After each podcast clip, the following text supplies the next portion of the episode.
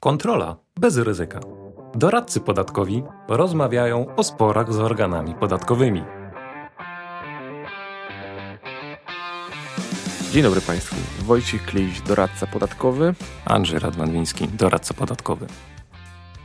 Zaczynamy temat e, kontroli podatkowych e, i bardzo specyficznego tematu, e, jeden z moich ulubionych, spółki zagraniczne a kontrola podatkowa. No dobra, Wojtek, no to jest kontrola bez ryzyka, to nie zaczynamy tematu kontroli podatkowych, ale wchodzimy na te nasze cudowne, mityczne spółki zagraniczne. Po prostu mokry sen niektórych e, tutaj przedsiębiorców, tak nie generalizując, ale umówmy się kiedyś taki Cypr, Malta, to był cudowny, wspaniały sen. Też niektórych doradców podatkowych, jak była taka książeczka z namiarami na lokalnych prowajderów, którzy oferowali tak. lokalne zakładanie spółek, prowadzenie księgowości. To takie namiary były często warte swojej ceny w złocie razy trzy. No dokładnie tak. No, ten, ten powiedzmy e, mokry sen e, o spółce zagranicznej e, dla wielu stał się koszmarem w pewnym momencie. I teraz trzeba tak się złowrogo zaśmieć. Słuchajcie, spółka zagraniczna to nie jest żaden cudowny patent. Tak naprawdę było to najbardziej widoczne e, w momencie, kiedy podatki dochodowe stały się najbardziej dotkliwe. No, umówmy się, podatek dochodowy jest najbardziej skomplikowanym podatkiem do realizacji przed administracją. Dlatego w państwach mniej rozwiniętych stosowano podatki majątkowe, no bo łatwo było stwierdzić, kto ile posiada i na podstawie tego ocenić jego stan majątku, to opodatkować. Ewentualnie jakiegoś rodzaju prymitywne podatki przychodowe, które przecież bardzo długo funkcjonowały w zaborze rosyjskim, podczas gdy zabór pruski czy austriacki już realizowały podatki dochodowe, no bo trzeba mieć dużo informacji o takim podatniku, jakie miał źródła przychodu, jakie do tego mogły być przypisane e, koszty, co może pomniejszać ten dochód do opodatkowania, ustalić właściwą stawkę, no to jest kawał roboty informacyjnej. Po I wojnie światowej, mówmy się, że szczególnie państwa europejskie, ale też po części Stany Zjednoczone, delikatnie mówiąc, miały nieco zachwiany budżet. No Stany Zjednoczone też po części dlatego, że Wielka Brytania czy Francja kupowały na dobrych kredytach kupieckich. Nawet jedną z motywacji dołączenia do wojny po stronie Francji było to, że w razie zwycięstwa e, cesarstwa niemieckiego Francja nie spłaciłaby potężnych kwot e, kredytów e, i kredytów kupieckich zaciągniętych dla Stanów Zjednoczonych. Ale potem, wiecie, no, pieniądze w budżecie nie wezmą się znikąd, więc te podatki dochodowe potrafiły sięgać kosmicznych kwot 90 95%. Powrót tego przez chwilę był też w Anglii po II wojnie światowej, więc w tym momencie każdy starał się z tym dochodem uciekać. Zagraniczna lokalizacja, biorąc pod uwagę, że nie było chęci do wymiany informacji, nie było automatyzacji, ta administracja podatkowa w tych podatkach dochodowych, nawet globalnie, to dopiero tak naprawdę nabierała wprawy. Pierwsze umowy w zakresie wymiany informacji podatkowych to była bodajże Francja i Belgia. Końcówka XIX wieku dotyczącej wymiany informacji o majątku swoich obywateli, rezydentów podatkowych, więc jeżeli mogłem sobie mój dochód, nawet moje pieniądze po prostu schować na koncie należącym jeszcze do innej spółki, czy po prostu gdzieś w zagranicznym, to po prostu było niewidoczne dla lokalnej administracji podatkowej. Te przepływy pieniężne nie były widoczne, więc mogłem sobie wybrać jakąś taką lokalizację, która była oczywiście, jak to się mówi, Wojtek, z dobrym klimatem, smacznym jedzeniem i tak. bardzo luźnym podejściem do współpracy w zakresie wymiany informacji, czy też nawet ekstradycji.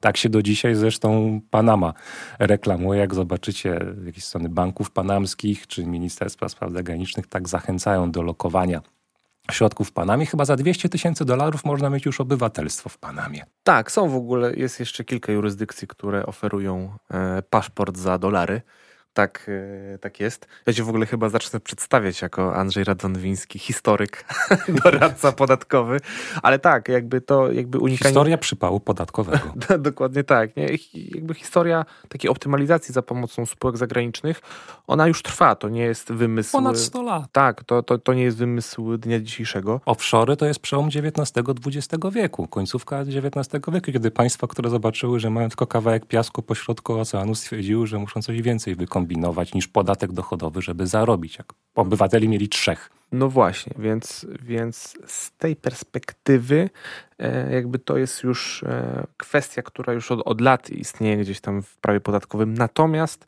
obecnie już w wielu przypadkach, chyba że są to bardzo drogie, drogie mm, struktury, no to przestaje działać nie? i już nie działa tak naprawdę. Świat stał się mały w ciągu ostatnich sześciu lat. No dokładnie tak. Nie? Wymiana informacji podatkowych y, jakby jest na bardzo wysokim poziomie obecnie.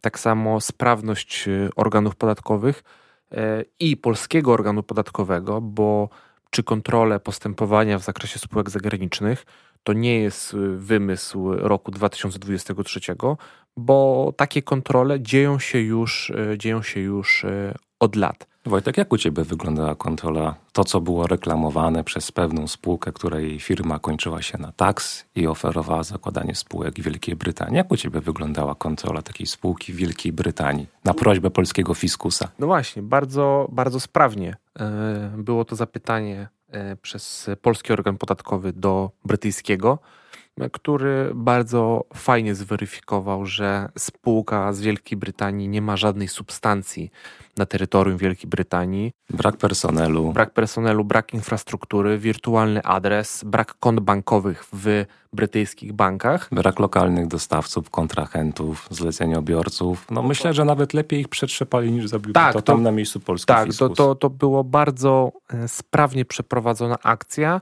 i bardzo szybka, bo Odpowiedź e, z brytyjskiego organu przyszła po dwóch, trzech tygodniach od wysłania zapytania, więc Tu sprawnie. trzeba akurat oddać Brytyjczykom, że oni mają dość dużą wprawę w tym, żeby wywalać spółki u nich zarejestrowane ze statusu ich rezydentów podatkowych. Tak, mimo że oni w zakresie tej rezydencji mają piękną historię orzeczniczą, że za dwudziestych mamy przecież z orzecznictwa e, wyłonił się status e, zamieszkałego, ale e, nie rezydenta, z którego przecież przez statusu przez lata korzystali e, oligarchowie, dzięki temu mogąc zamieszkać tak zwany non-domiciled, czyli mieszkali sobie w Londynie, ale nie płacili w Wielkiej Brytanii globalnie podatku od dochodu od wszystkiego, co zarobili na świecie, najwyżej rozliczali się od tego, co mieli w Wielkiej Brytanii. No właśnie, niestety te czasy, w których moglibyśmy sobie żonglować e, rezydencją podatkową, żonglować e, dochodami w różnych jurysdykcjach, już się, e, już się skończył w dużej znaczy, mierze. Umówmy się, Wojtek, nie mogliśmy żonglować, tylko kiedyś tej żonglerki tak bardzo nie było widać. widać. Trudno tak. było to wykazać i udowodnić. Ale myślę, że pierwszym krokiem był 2008 rok, listopad, tak, wielki krach dla rynku finansowego w Stanach, który przecież jak tornado przewinął się po całym świecie. No i to był tak naprawdę moment, kiedy Szwajcaria przestała być taką jurysdykcją, która wszystkie wezwania wrzucała do kosza. No Stany Zjednoczone powiedziały, dobra panowie, macie fajną czekoladę, ładne góry, ale od dzisiaj jak przychodzą o nas zapytania, to albo będziecie udzielać na nie odpowiedzi, albo za chwilę nie będzie banków szwajcarskich, tylko będą to banki amerykańskie. I tutaj Szwajcarzy jakby zrozumieli komunikat, no i zaczęli już współpracować początkowo z jurysdykcją amerykańską, ale też także z jurysdykcjami europejskimi. No właśnie, już tych współpracujących jurysdykcji jest bardzo dużo i tak naprawdę trudno już obecnie znaleźć państwo, które mm, nie udziela, nie udziela informacji e, podatkowych. Nie? Co nam grozi? Bo to jest najważniejsze pytanie. Wyobraźmy sobie, że e, taką spółkę w Wielkiej Brytanii, e, czy trochę bliżej, bo na przykład w Czechach e, mamy, bo tutaj ryzyka są, ryzyka są co najmniej dwa. Po pierwsze w podatku dochodowym, a drugie w VAT-ie, co też jest, co też jest problematyczne. Pierwszy problem to problem rezydencji tej spółki. No bo co się dzieje, kiedy spółkę w, w, w, spółce na przykład czeskiej mamy polskich wspólników i polski zarząd. którzy przebywają na co dzień, zwykle przebywają w Polsce, no to umówmy się, krajem rezydencji jest państwo, w którym zwykle obraduje zarząd takiej spółki. Nie adres, ale jednak ci ludzie decydują o tym, czyim rezydentem jest. I to nie jest prawda, że Polski Ład nam to zmienił. Nie, Polski Ład nie zmienił tych reguł.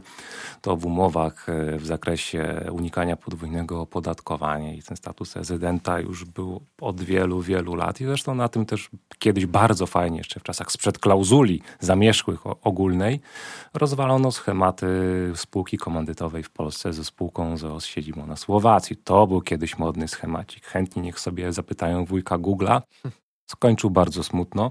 No tutaj trzeba mieć brawa dla urzędników, bo nie mając takich specjalistycznych narzędzi i takiej informacji jak teraz, potrafili te schematy na różne sposoby wyłożyć i tutaj szapoba robili to dobrzy fachowcy. Tak, więc y, ja już się spotykam z sytuacją, kiedy przychodzą klienci, którzy dostają wezwania do swoich spółek zagranicznych o e, złożenie deklaracji CIT-8 ze względu na to, że z powodu dostępnych informacji wynika, że osobami zarządzającymi spółką są polscy rezydenci, wspólnikami są polscy rezydenci, mamy polskie konto bankowe, więc urząd grzecznie prosi o złożenie CIT-8 od wszystkich globalnych, globalnych dochodów tej spółki z powodu jej polskiej rezydencji. I zapłaty podatku według stawki polskiej, wraz oczywiście z odsetkami. No dokładnie. Drugim problemem jest problem VAT-u. Jest problem VAT-u, e, który e, może być jeszcze gorszy, dlatego że, no powiedzmy, siła nacisku polskich organów podatkowych na VAT jest bardzo duża. Teraz no nie tylko polskich, tak, ale globalnie. Tak. tak. w ramach, znaczy globalnie, w ramach całej Unii Europejskiej jednak VAT jest tym podatkiem numer jeden tutaj i nikt się nie trzaska. Tak. No właśnie, co to jest E, stałe miejsce prowadzenia działalności gospodarczej i dlaczego to jest e, ryzyko dla takiej spółki zagranicznej? No, popatrzmy. Załóżmy, że mamy naszych dostawców. Nasi dostawcy wykonują jakąś usługę. To są, załóżmy, polscy kontrahenci, świadczą usługę dla spółki czeskiej. W tym momencie taki nasz polski kontrahent wystawia co do zasady, jeśli to nie jest jakieś usługi, dla których przewidziano szczególne miejsce opodatkowania, VAT jest należny w kraju siedziby tego klienta, tej spółki zagranicznej. Czyli taki dostawca polski, taka firma transportowa wystawi na przykład taką fakturę za usługę bez kwoty podatku VAT. No bo w tym momencie nabywca tej usługi w Czechach będzie musiał zliczyć VAT należny, to też będzie dla niego VAT naliczony. Więc wychodzi jeden do jednego na zero. Natomiast ta ogólna reguła dla tych usług, które nie mają szczególnego miejsca świadczenia wskazanego palcem na mapie przez przepisy, mówi, jeżeli świadczysz usługi dla stałego miejsca prowadzenia działalności takiego podmiotu zagranicznego miejscem opodatkowania jest to stałe miejsce prowadzenia działalności. A tutaj takim stałym miejscem prowadzenia działalności nawet może być magazyn wynajęty przez ciebie, którym nie dysponujesz na zasadach własności, ale co do którego masz wyłączne prawo wstępu i dysponowania. No właśnie. I więc... co wtedy, jak taka firma transportowa jednak świadczyła usługi dla stałego miejsca prowadzenia działalności, które było w Polsce? Co z tymi kontrahentami, dostawcami, którzy ciebie świadczyli usługi? No zaraz zamiast faktury bez VAT okazuje się, że faktura powinna być z VAT. No i który powinniśmy oddać e, do Urzędu Skarbowego. No i w tym momencie wyobraź sobie, że wszyscy ci twoi dostawcy, jesteś firmą spedycyjną i cały czas bazujesz na tym, że podzlecasz usługi transportowe. I wszyscy twoi dostawcy teraz mają do ciebie żądanie dopłać nam VAT. Też pamiętajmy, że nawet w orzecznictwie cywilnym podkreśla się, że VAT jest e, podatkiem o charakterze cenotwórczym czyli roszczenie mojego dostawcy obejmuje całą kwotę należną wraz z kwotą podatku od towarów i usług.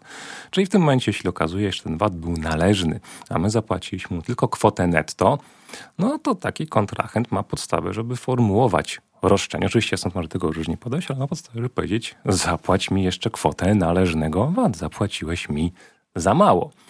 A jeżeli nie zapłacę, no to oprócz tego, że ryzykuję spory cywilne, no to umówmy się, że już raczej nawet jednego pudełeczka nie przewiozę, jeżeli okazuje się, że wszyscy, którzy ze mną współpracowali, są skażeni. Urząd wtedy wystarczy, że tylko popatrzy na informacje podsumowujące i wskaże, wyszukaj wszystkich, którzy współpracowali z firmą czeską A i nagle 30 kontrahentów dostaje wezwanie do udzielenia wyjaśnienia, a następnie mówią, ok, wiecie co, za wszystkie usługi macie 23% zaległego VAT-u. Nagle się okazuje, że w naszym środowisku biznesowym stajemy się trendować. Tak, no w większości przypadków taki VAT no to zje całą marżę, którą mieliśmy na, na danej usłudze czy danym produkcie, więc yy, tak naprawdę ryzyko gigantyczne i ryzyko, które może e, urząd zweryfikować i zarówno w CIT-ie, jak i w VAT-ie e, bardzo łatwo obecnie i bardzo szybko, szczególnie jeżeli są to jurysdykcje bliskie, nie? to znaczy Unia Europejska. Tak, dokładnie. Tak jest, EOG. Dokładnie tak. Więc jakby moja rada, myślę, nasza rada jest taka, że jeżeli traficie kiedyś na konsultację, czy to będzie doradca podatkowy, czy to będzie specjalista do spraw podatków zagranicznych, a wy nie jesteście dużym konglomeratem, który planuje e, faktyczną ekspansję za granicę. Dokładnie tak. To jeżeli usłyszycie wyrażenie spółka zagraniczna, on chce na was zarobić. Tak, wstańcie i wyjdźcie, bo nic dobrego e, raczej z tego nie wyniknie. A żebyście to mogli zweryfikować, to ci, którzy to najbardziej reklamują, zobaczcie sobie na ich stronach i popatrzcie, który na przykład reklamuje spółkę Wielkiej Brytanii, zapewniając, że wynagrodzenia dyrektorów, członków zarządu spółki brytyjskiej są opodatkowane wyłącznie w Wielkiej Brytanii, bo twierdzi, że mamy wybór, bo umowa w zakresie podwójnego opodatkowania mówi, że mogą być opodatkowane w tym drugim państwie. To nie oznacza, że mamy wybór. To znaczy, że są opodatkowane i w Polsce, i w Wielkiej Brytanii. Oni nie umieją czytać przepisów. 0 na 10. A wy od razu będziecie wiedzieli, że to jest ktoś, kto nie wie o czym mówi, tylko chce wam sprzedać niepotrzebny i niebezpieczny produkt. No właśnie. I też pomyślcie sobie nawet zupełnie racjonalnie, nie? jeżeli nawet chcecie się zdecydować na taki krok, to pomyślcie sobie, że generalnie powiedzmy w Polsce prowadzenie działalności e, i rozestanie się w przepisach, w systemie prawa jest dość skomplikowane. No nie jest to łatwe, nie? Jeżeli chcesz, jeżeli chcesz gdzieś tam poznać, poznać coś na tyle, żeby prowadzić działalność gospodarczą. Więc wyobraź sobie, że masz spółkę zagraniczną w systemie prawa, którego nie znasz, w systemie prawa podatkowego, którego nie znasz, w, być może w języku, którego nie znasz, więc jesteś w 100% uzależniony od tego, co powie ci twój provider, to znaczy ktoś, kto ci tą spółkę sprzedał, albo ktoś, kto ci tą spółkę założył. I nie wiesz, czy roczne fee, które płacisz za obsługę tej spółki, to płacisz za coś, czy płacisz po prostu za, mówiąc kolokwialnie, pustą fakturę za, za, to, że, za to, że tą spółkę masz. Jeżeli nie znasz danego systemu i nie czujesz się w nim dobrze i nie planujesz jakiejś ekspansji, tylko e, chcesz taką spółkę po to, żeby zaoszczędzić, to bądź pewny, że nie zaoszczędzisz, bo będzie to zawsze droga e, konstrukcja i droga z powodu faktur, i droga z powodu e, obowiązków podatkowych i konsekwencji, które za tym się biorą. Poza tym, no, jeśli ktoś mówi, że polski fiskus jest straszny, kurczę, popatrzcie sobie, skąd się wzięło orzeczenia TSUE i na przykład y, sobie sprawdźcie, ile spraw było przeciwko Her Majesty, Commissioners of Excise and Customs i jak komisarze skarbowi brytyjscy już w latach 80. i 90. naprawdę potrafili być stroną grubych i poważnych sporów, więc czasem może być tak, że naszego polskiego podatkowego misia zamienimy na niedźwiedzia grizzly.